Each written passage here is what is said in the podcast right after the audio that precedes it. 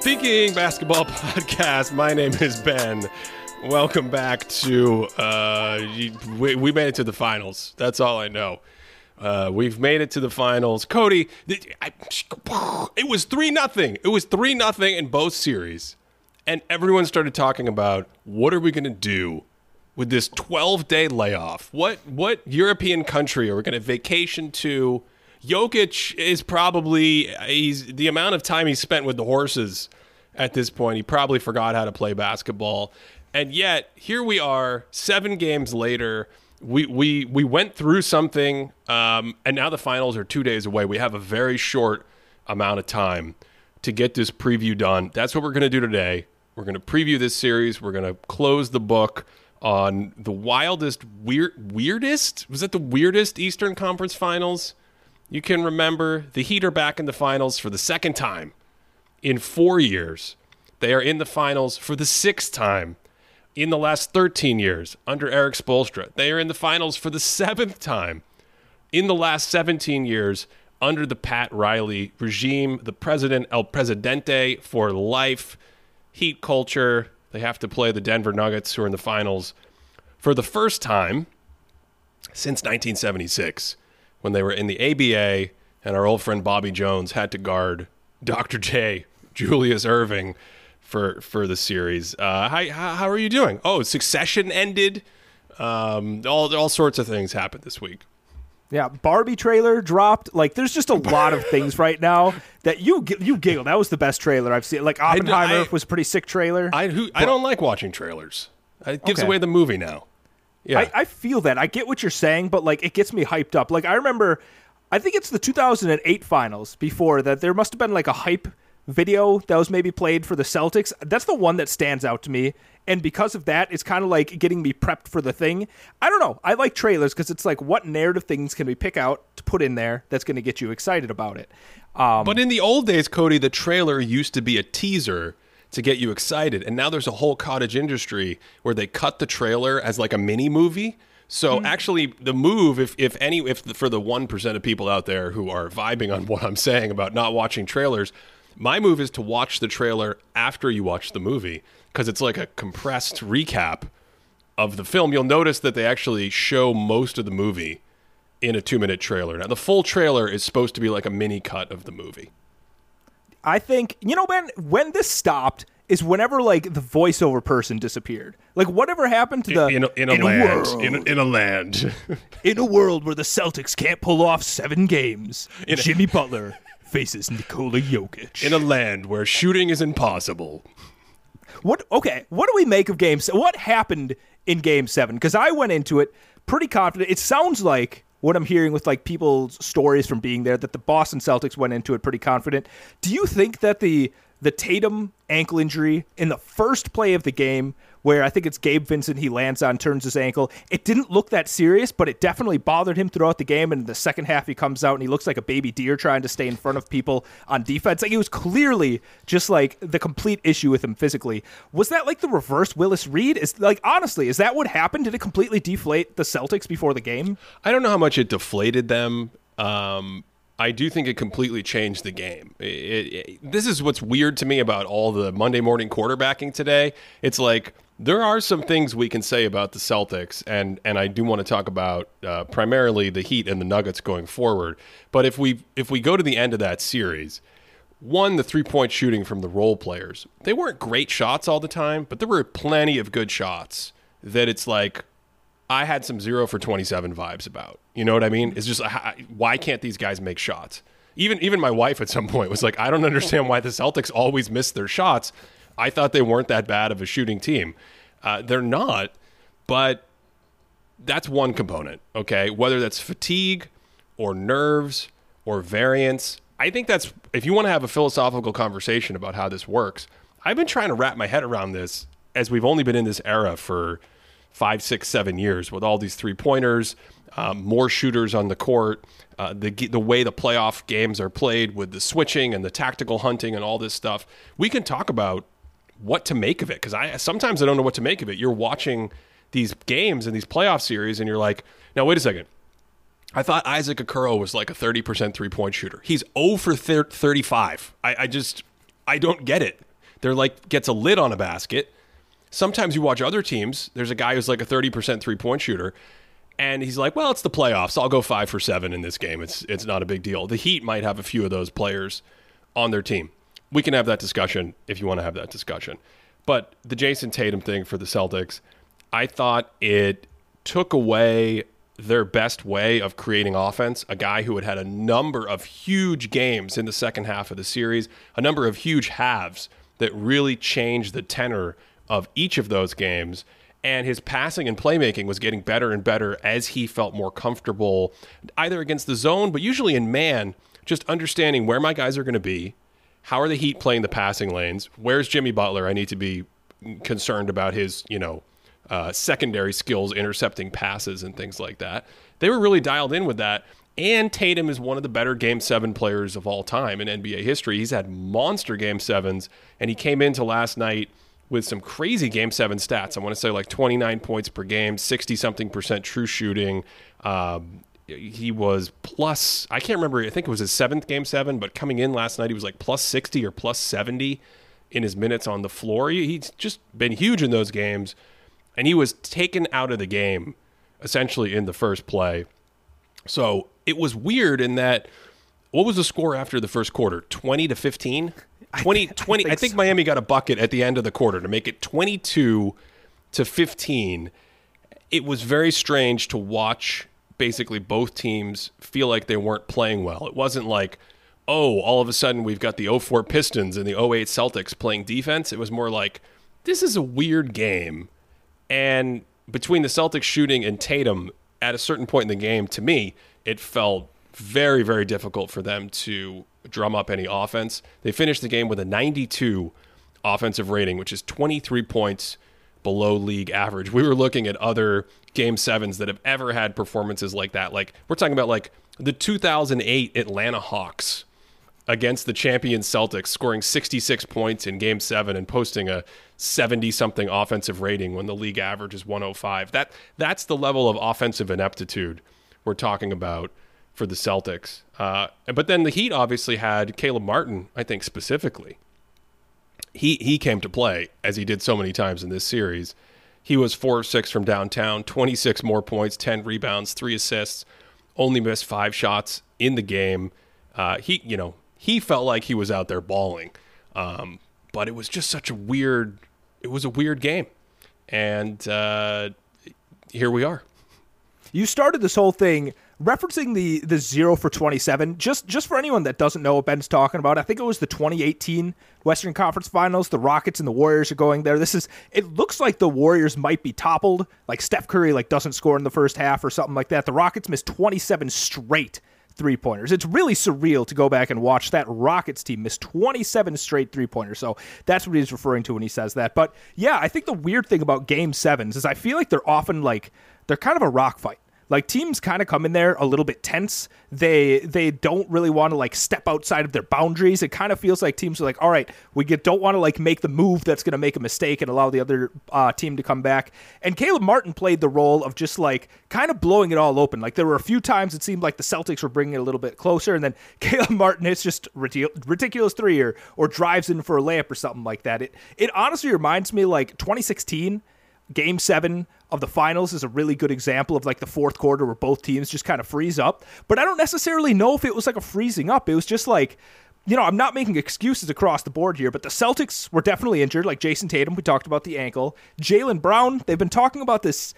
I don't know what this hand thing. Maybe he cut his hand on a vase. Maybe there's something else going on with this hand. Malcolm Brogdon, Malcolm Brogdon, who I don't remember which ligament it is that was hurt, but man, Ben, he was just terrible. Like he he was legitimately just bleeding points away from them from a guy that during the regular season was like a big driver of their paint touching ability. And without that, especially with Brown, eight turnovers, it seemed like like Jimmy Butler was just trying to get Jaylen Brown to dribble anywhere near him so he could just pick him off and get some some easy baskets. But really, Ben, it's it sounds silly to be to say that the key to the game was Caleb Martin just being completely on fire, especially when you look at the rest of the Heat and you're like, Bam Adebayo couldn't make easy shots. Like he was getting some some really clear post ups against small guys and just blowing some hook shots. I don't know. Is it is it that simple to say that it wasn't a very good game and it just took like one or two guys to actually go out there and be efficient? to win? I'm well, I, sure. I think in uh, in a sort of Monday morning retrospective sense, I think that's what ended up happening, right? I think you the Heat the Heat were 50% from downtown. They they made half their three pointers. Uh, Caleb Martin made his shots. Jimmy Butler was three for seven from downtown, and the Celtics were 21% from downtown. So, you, also by the way, not all game sevens are rock fights, which is what makes this so weird.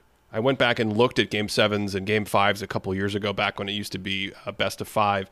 And sometimes you get games where it's the end of the series and everyone is playing very crisp and everyone is playing at a very high level and you don't have a lot of bench minutes and the best players are out there for 42 45 minutes a game. And you'll get things like we referenced that 08 celtics i know off the top of my head the game seven they played in the next round against paul uh, uh, lebron james and the cleveland cavaliers where pierce and lebron had that big game seven.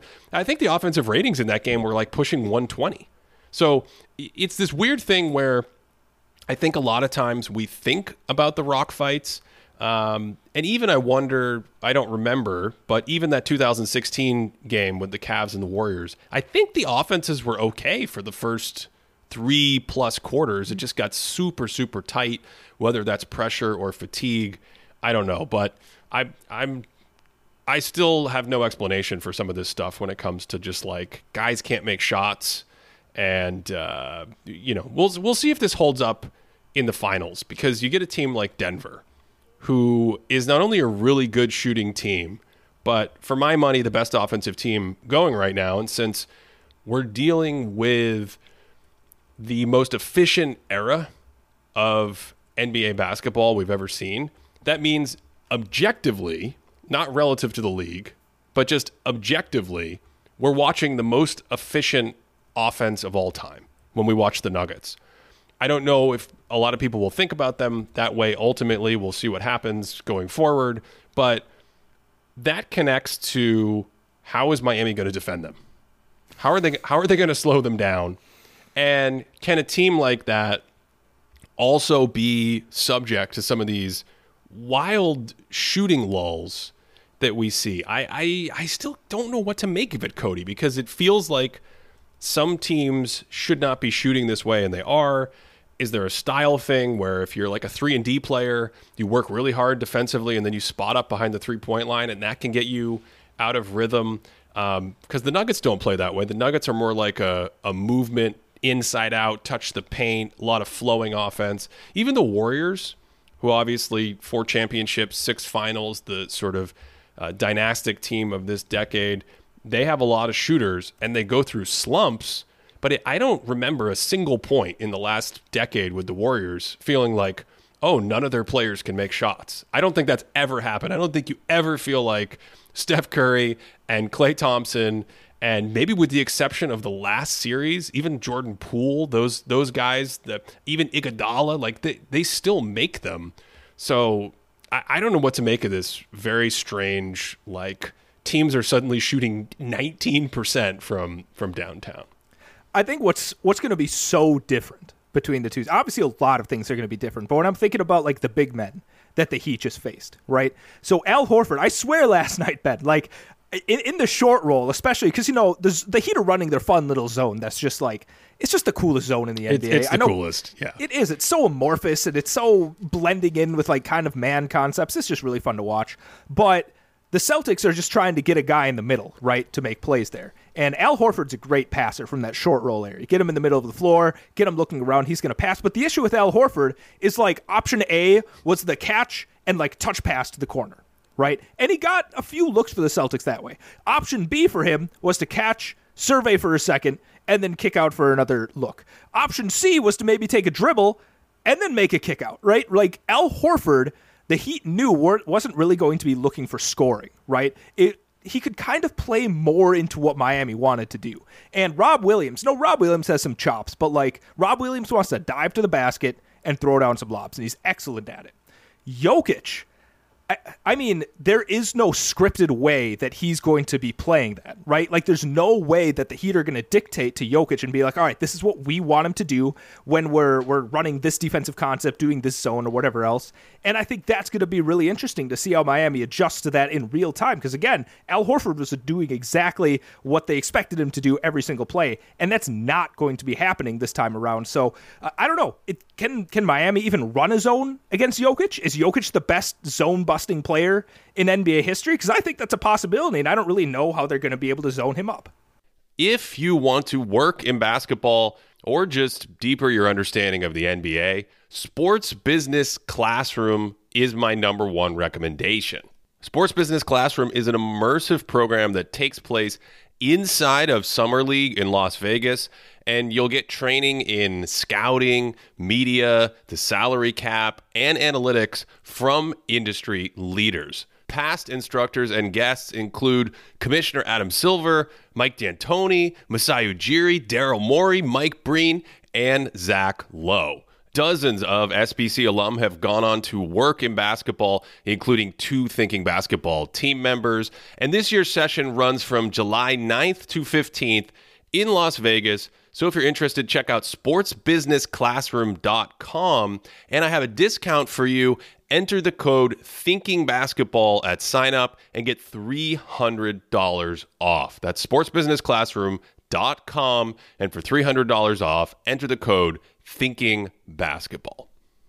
Okay, before we talk about the Nuggets and Jokic, I think we have to try to contextualize the fact that the Heat are in the finals. They were down in the fourth quarter. They were trailing in the fourth quarter, Cody, against the Chicago Bulls in the second play in game because they had already lost the first play in game. They were in a pseudo single elimination tournament, but they had an extra uh, they had an extra loss to burn. They did that. They came back in the fourth quarter. They won that game. They then knocked off the two seed sorry, the one seed, let me get this straight. They became the eighth seed, even though they're the seventh best record. The one seed, Milwaukee Bucks, they knocked off the five seed New York Knicks, and then they knocked off the two seed Celtics. And the Celtics were favored when they were down 2 nothing in the series, having lost two games at home already. Now, whether that's uh, uh, betting sports books balancing the lines. It's not maybe a true representation of what the current market feels. I don't know. I'm just saying that to point out is this the greatest run in NBA history? Is it the greatest run in all of basketball history? How do you how do you feel about this? And uh, we have a lot of uh, Heat fans, especially on the YouTube comments sometimes. I wonder how they feel. Is it is it a, a more grandiose journey if you look at the Heat team and you go, they're actually 10 times better than their regular season record. They could have been a one seed. They can take out all the one seeds. That's how good they are. They can defeat multiple one seeds. They're like a 60 win team. That's how good they really are. Caleb Martin's an all star. Gabe Vincent is this. Bam Adebayo's all NBA. It's, they're stacked. Or is it more glorious and grandiose that they continuously find a way to overperform, like a nine seed making a run through the NCAA tournament or something. And they have done it now for, you have to say four rounds almost, right? They, they got out of the play in, they beat the Bucks, they beat the Knicks, they beat the Celtics. I, I'm struggling to. I, I know you don't watch any other sports at all, um, but I'm just struggling to even think of it in other sports, just let alone basketball. It's it's absolutely incredible. So the thing about the Heat is that last year, I remember when the season ended, right? Or their season ended, I should say. They go to game seven against the Celtics. Jimmy Butler, like, there's the chance that they make the finals. Jimmy Butler hits that pull up three. Maybe they take the lead. Maybe they sneak in there. Like there's a possible world where Miami, this is now their second finals trip in a row. But at least last year, you could be like, this was the first seed in the East. Right, like this is a team that did very well in the regular season. You look at a lot of their their indicators; it's just they weren't healthy and things like that. I just I don't get the fact that they were so much worse in the regular season. And I, I don't know if it's necessarily the injuries thing. Like a lot of teams were missing a lot of time with their guys Ben, I was trying to look at some statistical stuff to try and figure this out exactly. And I was like, all right, how much better is their net rating right now in the playoffs versus their net rating in the regular season, right? And if you take it, I think, I don't know the exact numbers. I think they were like a negative 0.4 net rating according to play by play stats. And I think they're plus four net rating during the playoffs right now. So it's about a plus 4.4 swing. So I didn't have the time to really go and check all of the teams I could think of, but I immediately went back to 1995 and I'm like, huh, I wonder what the Rockets run, run was like. Because I think they were like a sixth seed or, or something like that, making it all the way to win the championship. Their swing from the regular season to the playoffs was only plus 0.7. So the team that I immediately think of as being like the quote unquote worst regular season team to make it all the way to the finals was actually not that much of a swing from the regular season. So obviously this net rating might and probably will change significantly after the finals, but um, I don't know. I think that would be a starting point for me is I would like to see every finals team and see what the difference is between their playoff net rating and regular season net rating. I, I don't even know if that's the best way to do it but I think that's my long-winded way of saying that it seems like something weird is going on, and I don't know what it is. Well, yeah, I, I mean that would give you a, a, sort of statistical measuring stick, but I'm not sure it's apples to apples because the first team to make the finals as an eight seed was the 1999 New York Knicks. That was a team that acquired Latrell Sprewell during the season. And I'm trying to remember Marcus Camby, he was there the whole year but he came on at the end of the year, and then uh, Patrick Ewing, of course, got injured in the run. That's where the uh, so-called Ewing theory comes from, by the way, and and and Camby took over as a starter. So there was a lot. Of, it was also the strike, uh, the lockout shortened season in 1999, where there were only 50 games. It was a different thing. They they they played the Heat in the first round. They beat the Heat and then the other the other team that they were able to beat that was very good was the Pacers. But even that felt like you know this team just got put together. Um, you know, there's some changes from the middle of the season. I don't know. It's hard to think of other runs. The 75 Golden State Warriors had a run uh, where you know they weren't that good in the regular season. They win the title with young players, and they come back the next year, and I think they were the best regular season team by wins and by point differential. But you don't see this a lot in in basketball with the seven game series where not only do you get multiple upsets, but I, I mean, you know, like we said, they have they have technically played five different opponents since the regular season ended, Cody. They actually lost their game to the Atlanta Hawks. They won their game against the Chicago Bulls barely. And then they went through the Bucks, the Knicks, and the Celtics. Celtics, I mean, that alone is one of the weirdest series maybe I can ever remember where the Heat go up 3 nothing as severe underdogs and then the Celtics win the next 3 games. And of course this sort of like we haven't even talked since the Derrick White shot which was just one of the craziest wildest moments to end a game. I I I don't know. I don't know. It's uh to me it's been I think the most incredible NBA run that I can remember. Which, to your point, makes it hard, I think, to make sense of in the moment because it's like, what happens, you know, when we get more information as the next series goes on, and as we joke about all the time with the Heat, like the nature of the Heat sometimes is everyone is sitting on the sideline going, well, I know not to us underestimate them. They're so well coached. They're so tough. They all have these players that can step up in big moments. But I'm going to pick the other team in five or six games, and then they just keep winning. Okay, so first of all, game six. Maybe the most chaotic final minute of any NBA game I can think of. Like, if we run through it, Ben, like Duncan Robinson, before this minute, he hits a couple of really big threes. Like, for, I think they're dropping against him, and he hits like a pull up three. And then he gets, my guy gets like two of the most open three point looks he's ever going to get, misses them both. Jimmy Butler gets the the first of all, he's like running to the corner, pull up three, buries it, and then he gets the pump fake foul on Al Horford, which may or may not have been a foul. I know there's different differing opinions depending on who you talk to, even in the thinking basketball verse. Uh, but they go, they check it out, they give him three free throws. Then Marcus Smart takes a shot with like three seconds left. Derrick White's, but I, I just wait, I wait, wait. You forgot, you forgot that the Celtics had to challenge, which is what allowed the time to be put back on the clock and that that always confuses me. By the way, like the rest of the game, even even when we're down in the final minute and like tenths of a second are up, the foul is not the whistle is not called at the exact moment of the foul. So the you shoot the ball, there's a foul. The clock will always stop a half a second or a second after the whistle. But then when they review it, they do it at the moment that the foul occurs on the review, which I, I don't have strong feelings. It's just interesting. It's very different. And that triggers the reset of the clock. And in this case, in this case, that happened at 3.0, 2.9 seconds ish.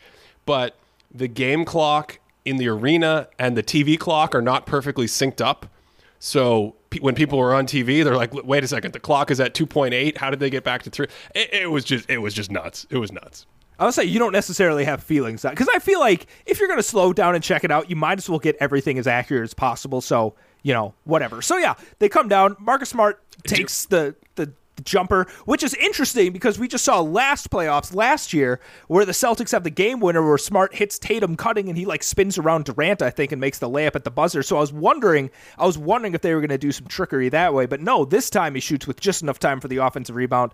Derrick White slips in there for just like, man, what a what a chaotic way, way to win this. But going to game seven, then I think this is the thing that I just I can't get over when it comes to the Heat, is that you can build this narrative that they're this perfectly coached defensive juggernaut that's able to be flexible defensively. They can cover pretty much anything. Jimmy and Bam allows you to guard literally any kind of position. You have Caleb Martin that can go around and guard positions. Haywood Highsmith comes in. He's picking people off in the passing lanes and things like that.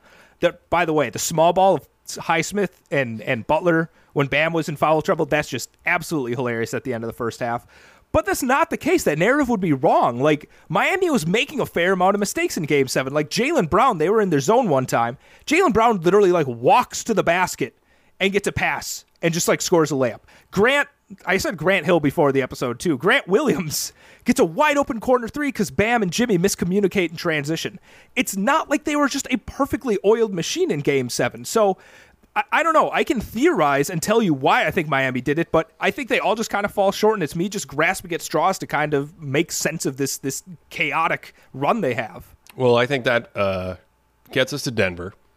I think it builds the drama for Denver because it creates a wide range of outcomes looking at a series like this where you could see on one hand this thinking that Miami is just they just have it. They're just way, way better. We know they're better than their regular season record. I think that goes without saying.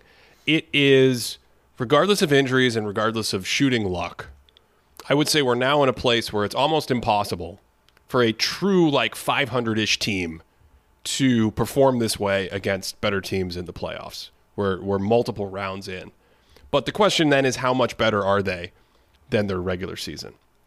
Last year, you mentioned they were a one seed. But remember, they were a one seed, but they weren't the favorite.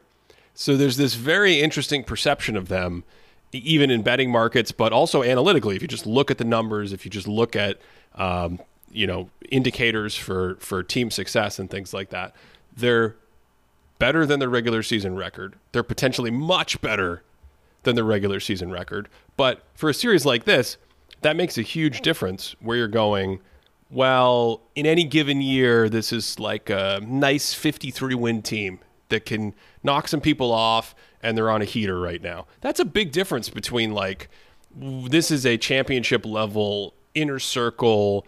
Here's all the things they do well. You can't take that away, and they can take some of your stuff away. I don't think they're quite that good. Uh, personally, I think they're obviously better than their regular season record, but I still I still am feeling like, at least in this series, the place you start is with Denver's offense.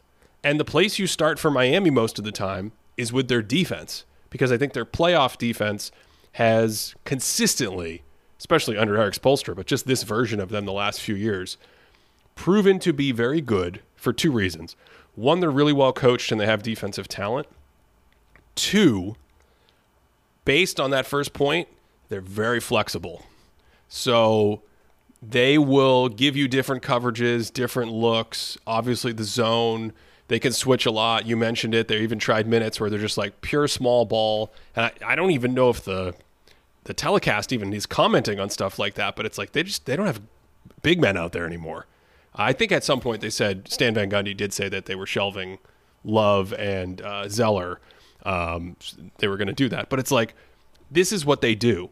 And then I look at how that matches up with Denver, and I'm, I'm like, well, is that going to give them any advantage in this series? Is that going to slow down Denver in any meaningful way? And uh, I don't know. I have a hard time with that. Can you talk me into that? Do you okay?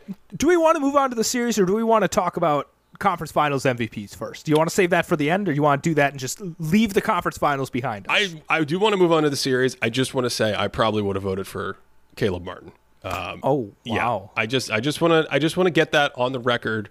Caleb Martin did have uh, for we have series stats that we share with Patreon subscribers at patreon.com slash thinking basketball, and we will update all the series at the end of the year. Caleb Martin did have the best box plus minus in the series. He did average a, a quite hilarious 21 points um, on like plus 17 or 18 percent relative true shooting. So his plus minus in the series was fantastic. He basically across the board was better statistically in most categories than Jimmy Butler. And the weird part about it for me, if I had to vote, we did a whole series on conference finals MVPs. The latent value that best players have on a team is so big that usually I go in their direction. But this wasn't a series where it was like Jimmy Butler was demanding defensive attention and just carving up the Celtics, and he couldn't shoot very well. So like his box score stats weren't that good, but he was setting up Caleb Martin and Caleb Martin was hitting threes. That's not what happened at all. Jimmy would just kind of be lost in the flow and the Heat offense would just discombobulate, and Caleb Martin would be like, "Give me the ball. I'm going to make a fadeaway three. And it happened over and over and over and over again. And there was some stat that CBS Sports had this morning about like players to score 20 something points per game in a series. I forget the exact number and shoot over 60% from the floor. And the list of players, Cody, is like Shaquille O'Neal, Jerry West, Dwyane Wade, Michael Jordan, and Caleb Martin, or just some just something silly, just something absolutely silly. So yes, for the record, uh, I think it's time to go to Denver. But for for the record, uh, I think I would have voted for for Caleb.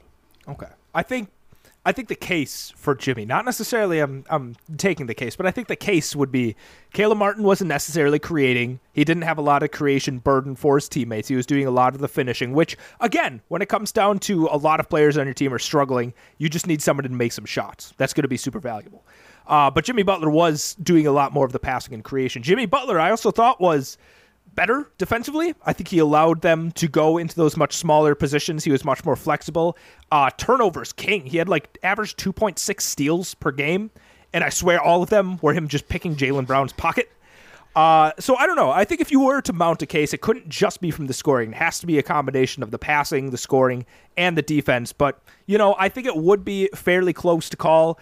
And when it is close, I totally get the latent value thing when it comes to superstars. So I, I don't know. I think it was a close one. The the only thing for me, I, I think you're absolutely right. I think the only thing for me is it felt weird giving Jimmy MVP after he had like four or five very what's the diplomatic word creaky games Creaky. yeah like he was wasn't he five for 24 in game six or something did not shoot well in game seven either it just it just felt like he was struggling in huge stretches jayson tatum jayson tatum genuinely annihilated him for stretches in the series that that stretch he had in the first half of game six where he repeatedly scored any way humanly imaginable against Butler, and then on the other end destroyed him. One possession, they even tried to post up Butler, and he just took his lunch, which is usually what you see Butler do to other people. That's where it's just like, ah, I don't know. Also, how perfect is it to celebrate this moment, this heat run, by acknowledging that like Caleb Martin has just been this, as our own old friend Bill Raftery would say, onions master in this series. Just big, big shot after big shot. Okay, where were we? The Nuggets. T- took me the onion. I was trying to think of the, The metaphor. master, yeah. I, I thought at first Yeah. you were like Caleb Martin brought a lot of layers to his game. I'm like, what? I, I, okay, let's talk about the Nuggets. Let's let's talk about the Nuggets. Well, no, I let's. st- I want to start with when the Nuggets have the ball, Mm-hmm. and the Heat are defending them. Um, I mean, first of all, isn't the size a huge factor here. The Heat are very small, right? Are they going to start? They're going to. Do you think they're going to start Kevin Love and uh, obviously Bam? You think that's going to be the front line? Butler, Love, and Bam. I don't know if they're going to start Love because I think I th- I'm trying to think of this as if I'm one of the assistant coaches for the Heat. I feel like you always want to have a big man ready to come in because I don't think you can pull off the Butler Highsmith types of small ball if Jokic is out there. Like he's just going to offensive rebound you. Like the amount of Z bounds that dude would get from there, it would just be unbelievable. The post ups, like DeAndre Ayton and Anthony Davis are struggling to contest his his post up hook shots and things like that. A, a, but, a Z bound, by the way, is uh, named after Zach Randolph, where you get your own miss. That's what a Z bound is. Uh, thank you for clarifying yeah. that. So I feel like Kevin Love's going to get a little bit more run. I feel like we might even see Zeller playing a little bit more because they need some more size. It kind of feels like a, a 2000 to 2000, like one, two ish Shaq. Like we just need to have these big men out there. They're gonna like body him up and maybe get a little bit more value. Like Jacques, Jacques Landale I, I legitimately don't even know how to pronounce his name. We've we've gone too far down that that rabbit hole. But he was getting value just from like hustling out there and being physical with Jokic, at least for periods of time. It's not like he was like really doing work on Jokic. But I think, you know, Love can at least stretch him out a little bit more. I think he adds a little bit more flexibility to an offense that might need some more spacing. And he can help get Jokic off the off the glass a little bit more. So I think this might be more of a Kevin Love, uh, Cody Zeller series than what we just saw against the Celtics. Okay, so Bam is guarding Jokic. Yeah. Kevin Love is guarding Michael Porter Jr. I don't know if they're going to play together. If who if Love and Bam Adebayo are going to play together. Yeah, I don't think they're going to be in together. So then who st- who starts? Am okay. I forgetting a player? I don't know who who'd they start this last game. The Heat did. Who was it? It was it was Bam. They started Jimmy, Martin, Vincent, and Strus. Yeah, yeah. So I guess so. They would start. I think so, right? Because then you put Cal- you put Caleb Martin on Michael Porter Jr. Right? Then you put Jimmy Butler on. I, I don't know. Who. You don't put Strus on Michael Porter Jr. I don't. I'm just. I'm just throwing names out. There. Who's going to guard who, Jamal? You, who's guarding Jamal Murray? Let's would you put Jimmy Butler on Murray right away, or would you put? I think Gabe Vincent, Vincent you could put on yeah. Jamal Murray, right? So Gabe yeah. Vincent's on him. Got Bam on Jokic, Martin on MPJ maybe. Butler okay, on, right, right. But I just want to point out we're we're getting down the rabbit hole because we're trying to solve this thing we're brought up in the first place. That's a very small team. The Nuggets are ginormous. So you're gonna you're gonna start the lineup they finished the Celtics series with. Bam, uh, Bam is already really small. Michael Porter Jr. is bigger than Bam. What's Bam like six nine? Is he that short? I don't think Bam is that tall. I think that's one of one of the um, sort of factors to his success mobility wise. Like he moves like a very big wing because in some ways he is a very big wing. He's small for a big man. Jokic is I think Jokic is going to dwarf him. I think that's so I th- that's the first place, right? Yeah, I think the key though is is the Heat play bigger than they are, right? Because I don't think like Jamal Murray can necessarily bully Gabe Vincent because he's in for the fight, right? Like Aaron Gordon found some success in past se- in past series of just like going down and bullying people to the basket, and I guess like LeBron saw some of that success against the Nuggets, but also LeBron is LeBron, like he's the master of posting up and doing that kind of thing. I just feel like Miami, while they might be a little bit smaller, I think they have at least the requisite size and the desire to like fight and like the physicality that can make it a little bit more difficult because you don't necessarily care about Aaron Gordon like posting someone up and being bigger. Like MPJ, like his size comes from his ability to shoot over people. It's not necessarily, I guess maybe with the backside rim protection he adds some more value, but offensively you don't necessarily care about him getting it in the post and things like that. So I'm actually not too concerned across the board with Miami's size against the Nuggets. I'm just concerned about their size against Jokic. Okay. Um, by the way, I do, I am seeing things that say Bam was measured at six eight and three quarters barefoot. Hmm. That puts him around six ten in shoes. Michael Porter is a little bit taller from some of the things I'm seeing. So, yeah, I think that first thing for me is just is just the size, and the second thing is um, I expect Miami. Well, let me start with something I think Miami will be very good at defending, and that is the transition that we've talked about with the Nuggets. Mm. So Jokic grab and go damages everybody, but it obviously damaged the Lakers as well because they couldn't set up. We talked about Anthony Davis falling down after he shoots shoots shoots his shots. Um, the Heat have a little of that, by the way, too. You know, Jimmy Butler, especially when he gets down near the baseline, will fall down a lot. He likes to fall down a lot. Um, sort of, you know, the, the the new thing that the players are doing. Every, everybody's doing it. All, all the cool kids are doing it. Cody, they're falling down every time they shoot. So Miami in general, very good in transition defense, and I think because of what we just talked about with Bam, he should be in a position more often, especially if they're not having him post up against Jokic at the basket. He's up at the elbow area or something like that, where you'll take away that element of the Nuggets offense. And they've been killing teams in the playoffs, going defense to offense. Their live ball stop offensive efficiency in Denver. That means off a turnover, and it means off a, a stop with a defensive rebound that's still in play, is like 129 or 130 offensive rating. And the best in the league this year throughout the regular season in that category was like 124 to put into perspective how good they've been. So I think that's an area where they can have great success in this series, taking away this really, really high value position for the Nuggets. In the half court, the second thing that I was getting to, they are equipped, I think, with guys to chase and move and switch and communicate and handle cuts. So I think that's something that they can also potentially have some success with there relative to some of the other teams that we've seen. But the reason I harp on the size is if you have a small guy guarding Murray, if you have a small guy guarding Porter Jr., and if you have what seems like just about anybody guarding Jokic based on their roster, those are three players for the Nuggets.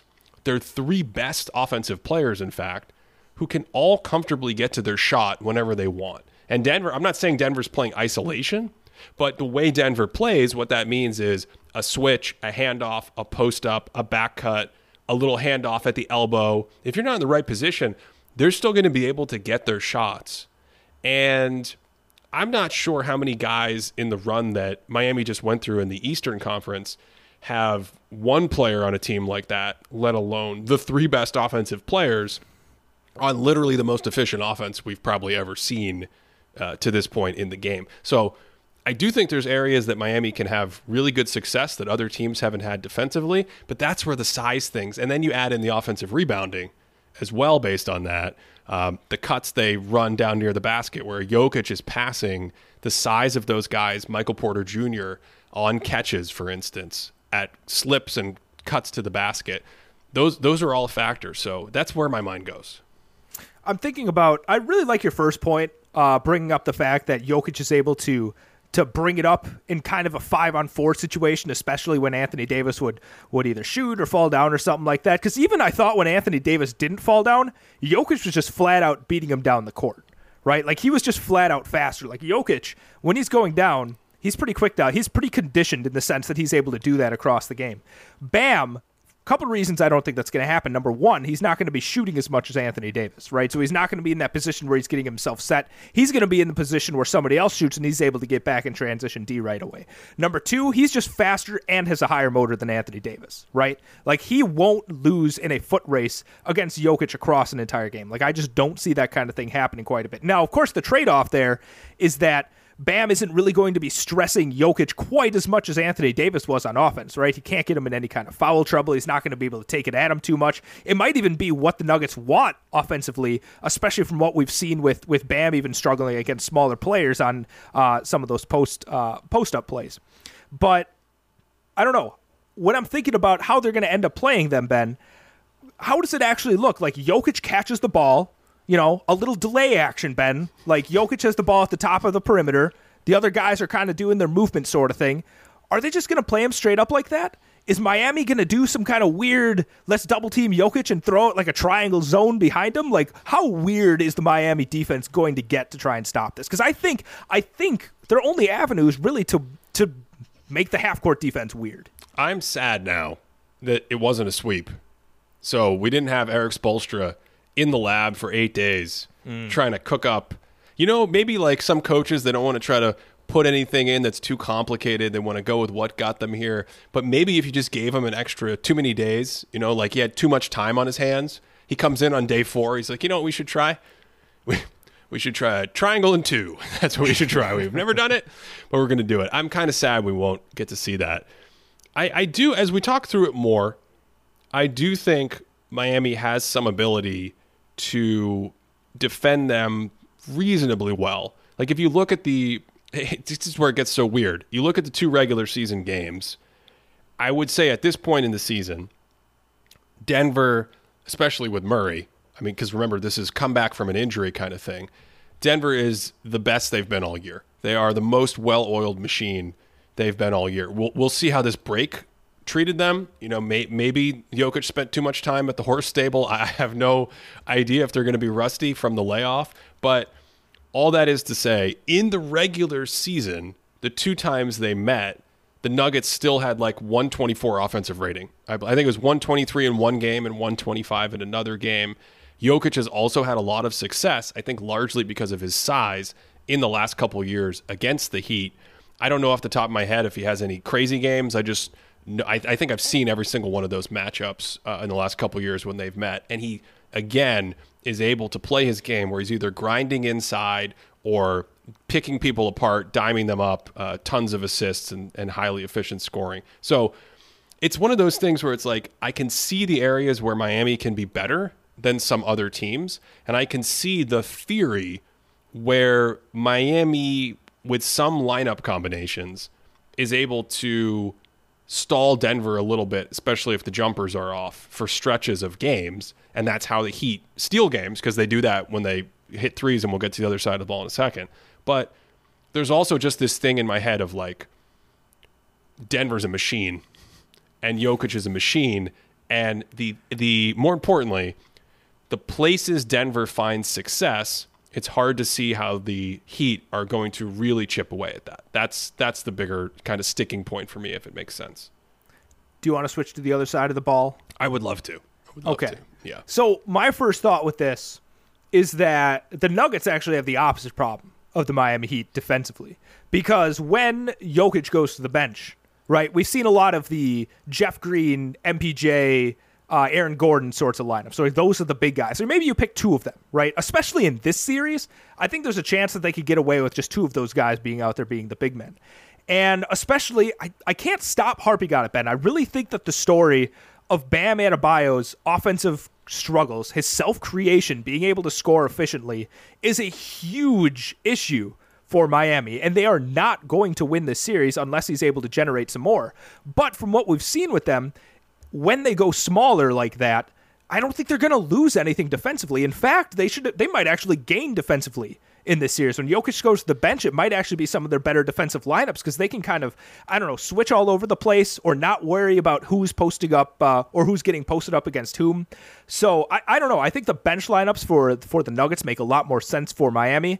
And then I just don't know if the hot shooting from Miami is going to going to continue because, like you said, Denver's huge. I don't think some of the bully ball tactics that Miami has used against like the Celtics and whomever else are going to continue working. So uh, that's kind of my first thought. Is I really like the bench lineups in favor of of the Nuggets, which is scary because I like the starting lineup lineups for the Nuggets over the Heat as well.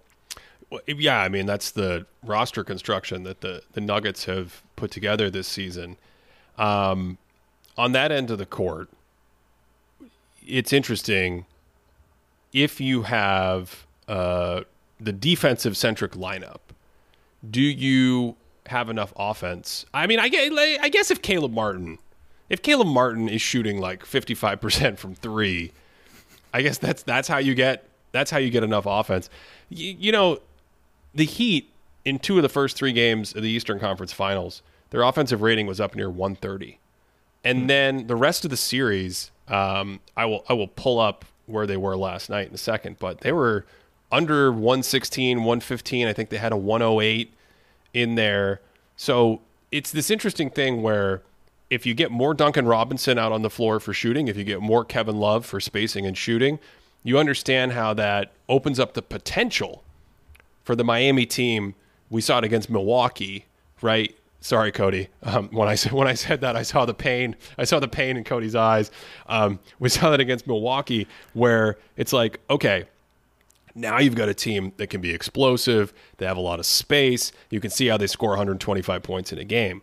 But if that can't hold up defensively, then can you get enough? Can you get the explosive shooting from, uh, you know, the South Beach law firm, the Miami Thrice, Gabe Vincent, Caleb Martin, Max Strus? At this point, we know they can do it, but I also do think they need to be in positions where the shot quality is good to do that. That's a big ask.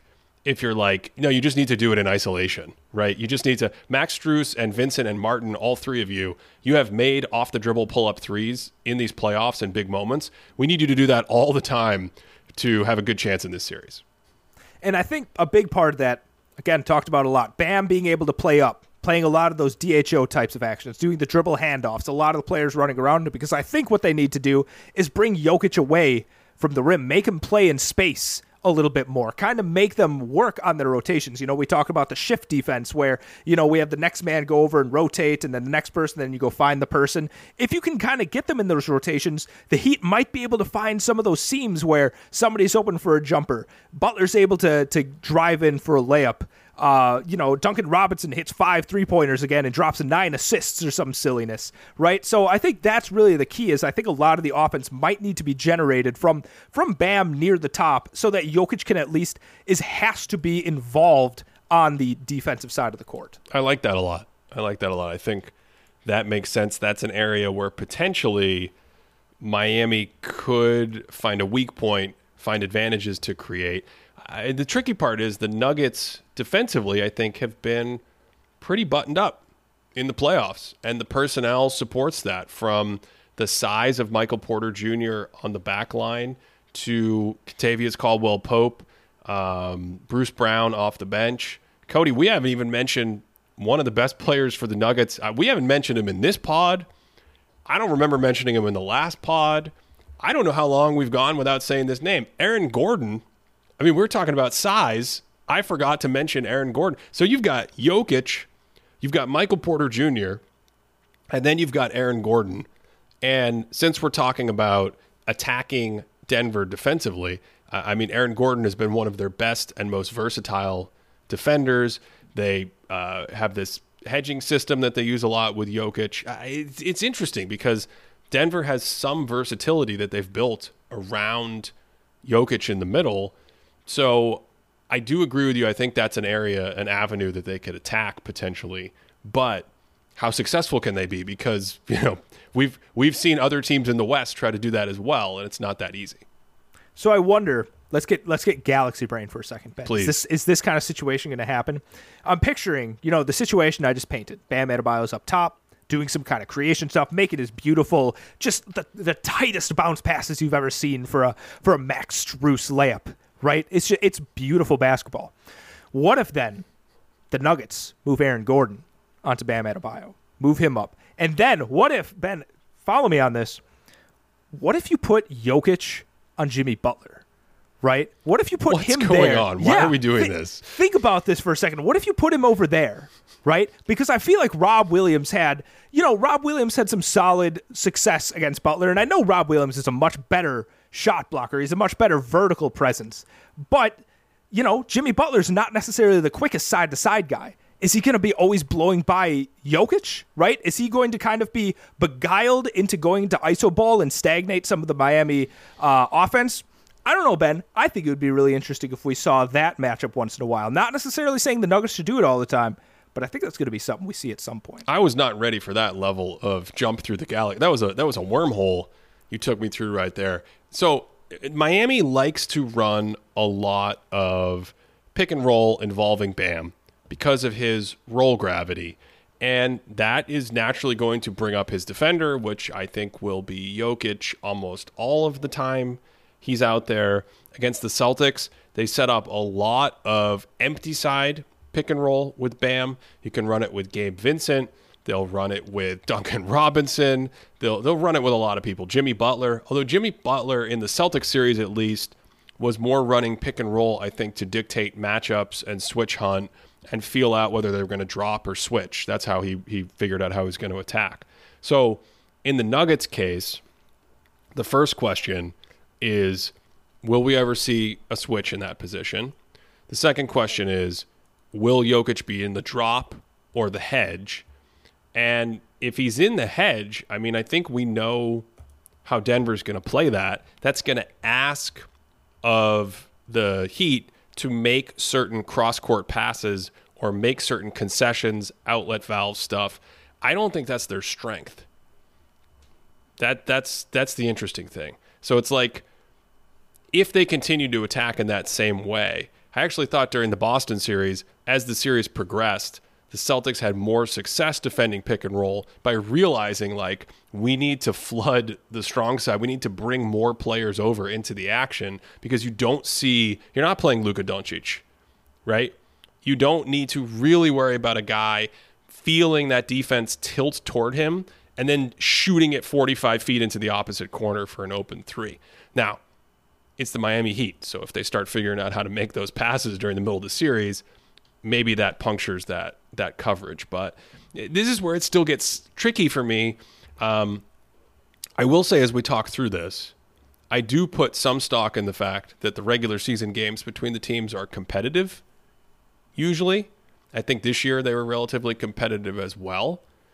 Uh, it's tricky though because if the Nuggets the Nuggets are playing better as a team, and Jamal Murray is, as we've talked about before, playing much better.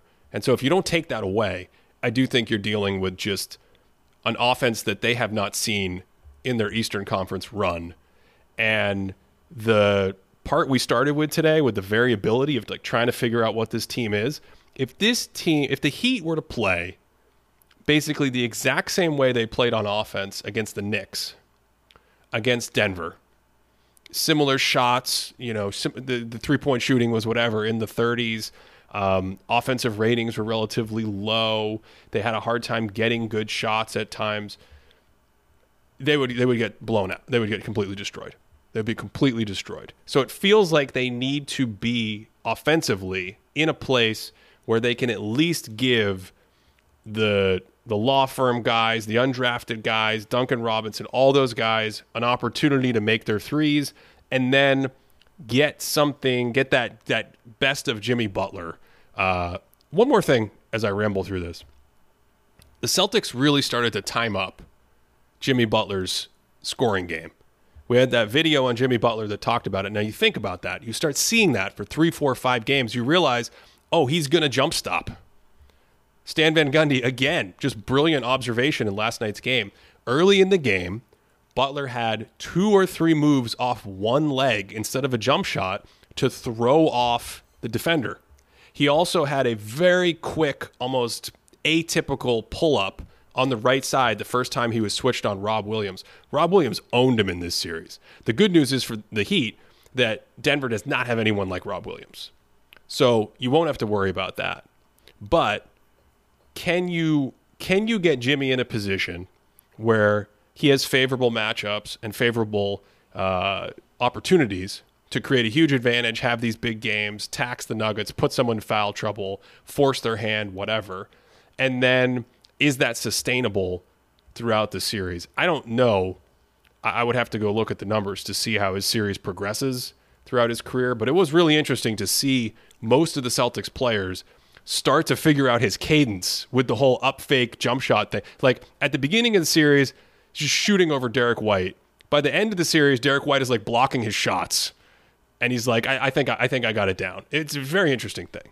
So Van Gundy picked up on it, but Ben, I I think he was in a political way basically saying that Butler wasn't foul hunting a lot in game seven. I think that's what he was really communicating there. Butler wasn't trying to ram himself into a lot of players. He was actually just looking for his shot. That's that's what was really going on in game seven. Are you suggesting he foul hunts?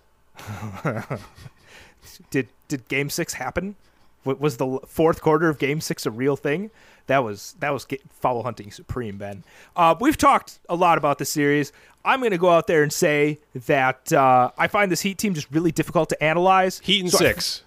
Oh wow, Cody's that was your, you're saying Heat and six. I wasn't going to say that actually. Uh, you guys all heard it. Cody has picked the Heat and six. I, I was going to say Heat sweep. They've got this in the. No, I, I don't actually mean that. Relax, everyone. Um, last year, going into Celtics Warriors, I felt like I had a much better grasp on both teams, and I just this wispy smoke of this this. Uh, you know, props to my wife coming up with the spicy nuggets matchup here. It's just the wispy smoke of it that I can't grasp onto. I don't understand how the Heat work. Um, part of me wants to say that the Nuggets are going to sweep them, but I don't think that's. It's either going to be four or five, and I think the Nuggets are going to win in that amount. There is definitely an analytical angle that suggests the Nuggets should sweep them. Mm-hmm. Uh, there is also a body of a small body of evidence that has been collected in the last month and a half that suggests the Heat are uh, they they are their own special thing, and they will scrap and claw and fight and make games competitive. And I think we talked about this right before we started recording today. So stop me if I've already said it on a podcast. These players, the Caleb Martins of the world, and I don't like doing that, so I'm not going to do it. Caleb Martin, Gabe Vincent, Max Strus. They are not plurals. They are all individuals. Okay. These it reminds me of John Starks. Hmm. It reminds me of Bruce Bowen. Before these guys were known, they were nobodies because they didn't have the pedigree, they didn't have the background, they came from nowhere, and you're kind of doing this thing where you see them play in real time and you acknowledge they're playing well, and there's always like a caveat, like, "Wow, what a run for an undrafted free agent," and it's like, no, we just did the Eastern Conference Finals and Caleb Martin has a really good argument as being the best player on the winning team of the Eastern Conference Finals, full stop. There's no caveat needed. So that I think the the name on the back of the jersey sometimes can throw you as much as the name on the front of the jersey. And Martin clear like he can clearly play. Like he he's been very good at times and you, you I mean you just his shot making in big moments you obviously trust it.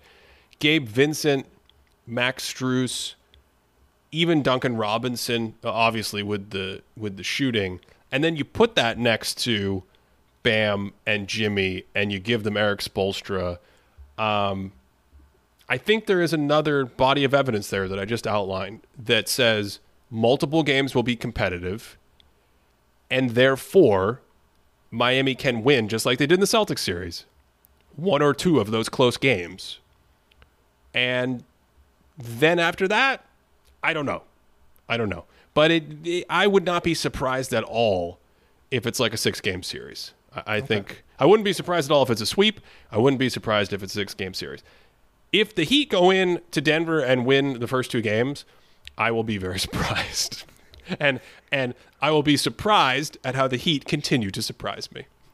I think what's cool about these two teams is both of them have have survived some pretty significant mouth punches throughout this this playoff run. Like we saw Devin Booker just Devin Booker and Durant, I forgot how many points they poured in. Devin Booker was having like one of the best three game scoring stretches like ever. LeBron James and Anthony Davis, LeBron especially coming out there scoring the most points he's ever scored in the quarter. The Nuggets were down like 15 at some point against the Lakers. Like time and time again, the Nuggets have just like fought back against these. And then Miami, coming back and seeing the disheartening aspect of the Celtics team clawing their way back to game seven and then just blowing them out in game seven. Like, that takes so much fortitude on both these team sides. And I think that's the variable that's really fascinating. Is we have two teams that have just really toughed it out and shown that they're ready for the big leagues here. That, uh, you know, I think I think Denver more than Boston is ready to stare into the chaos and stare right back into it. And that's that's ultimately what makes me lean uh, Denver in either four or five. There's something I still can't figure out. You were talking about the Heat and their regular season performance versus their playoff performance. The Heat during the regular season, with Jimmy Butler in the game, he played 2,100 minutes. They outscored their opponents by one point per 100 possessions. That's the regular season. In the playoffs, Jimmy Butler's almost up to 700 minutes played. Would you like to guess how Miami, what Miami's point differential is with Jimmy Butler on the court in the playoffs?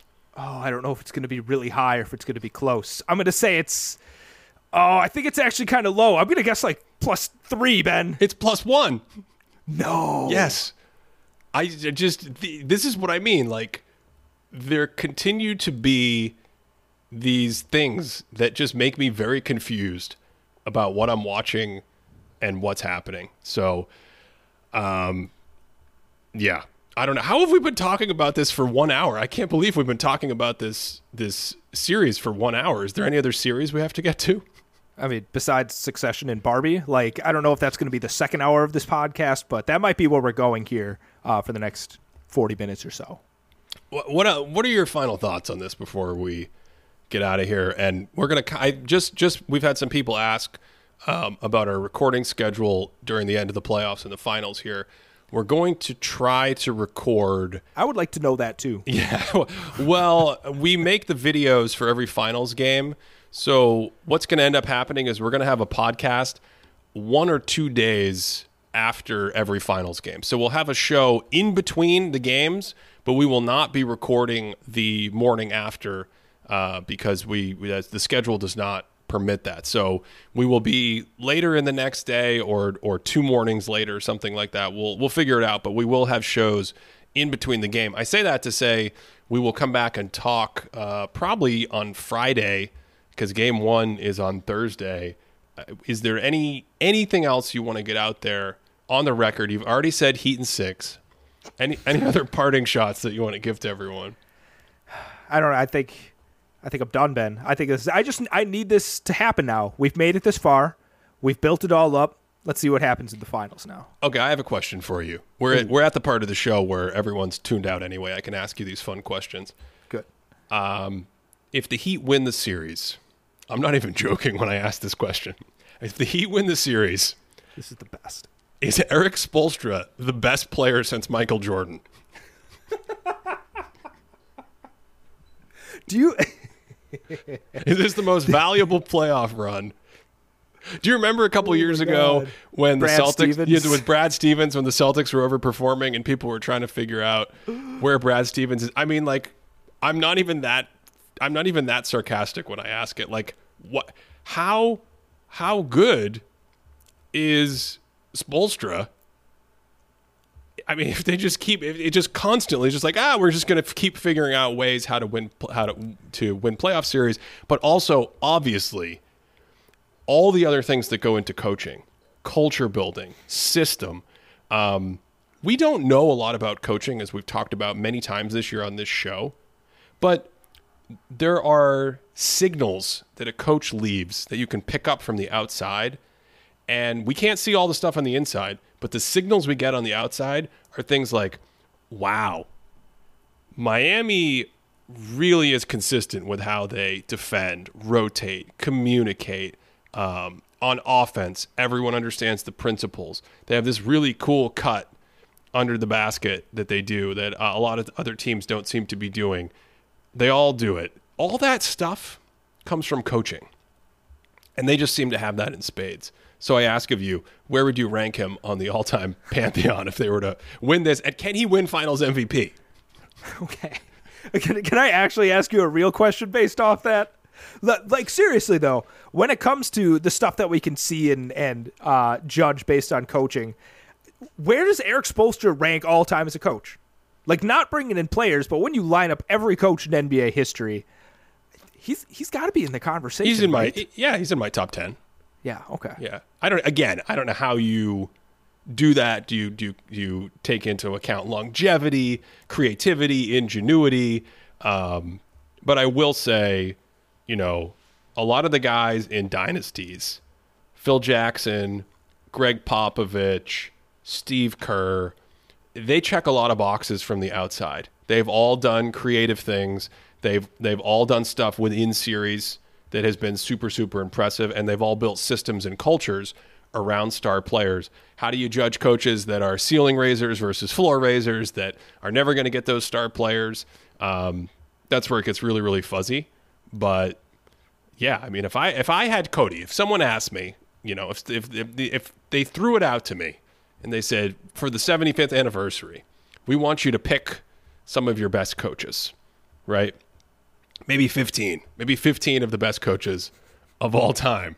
You know, like would they like how many current coaches would you think to include? And I would be like, a person who asked me this question, uh, I think Greg Gregg Popovich, who is the coach of the San Antonio Spurs, and I think uh, Erik Spoelstra, who is the coach of the Miami Heat. I believe that would be my answer for all-time level coaches that are.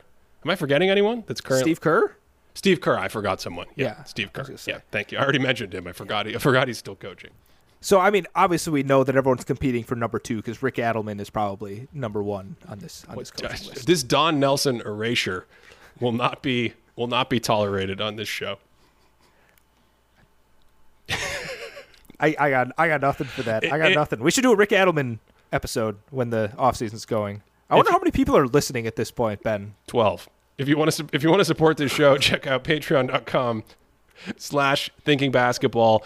Also you can uh, check out and get that discount uh, sportsbusinessclassroom.com with the uh, promo code thinking basketball. That is it for this one. We have made it to the finals. We will talk to everybody all 12 people who are still listening after game one. Um, thanks as always for listening to this one, and I hope you're having a great day.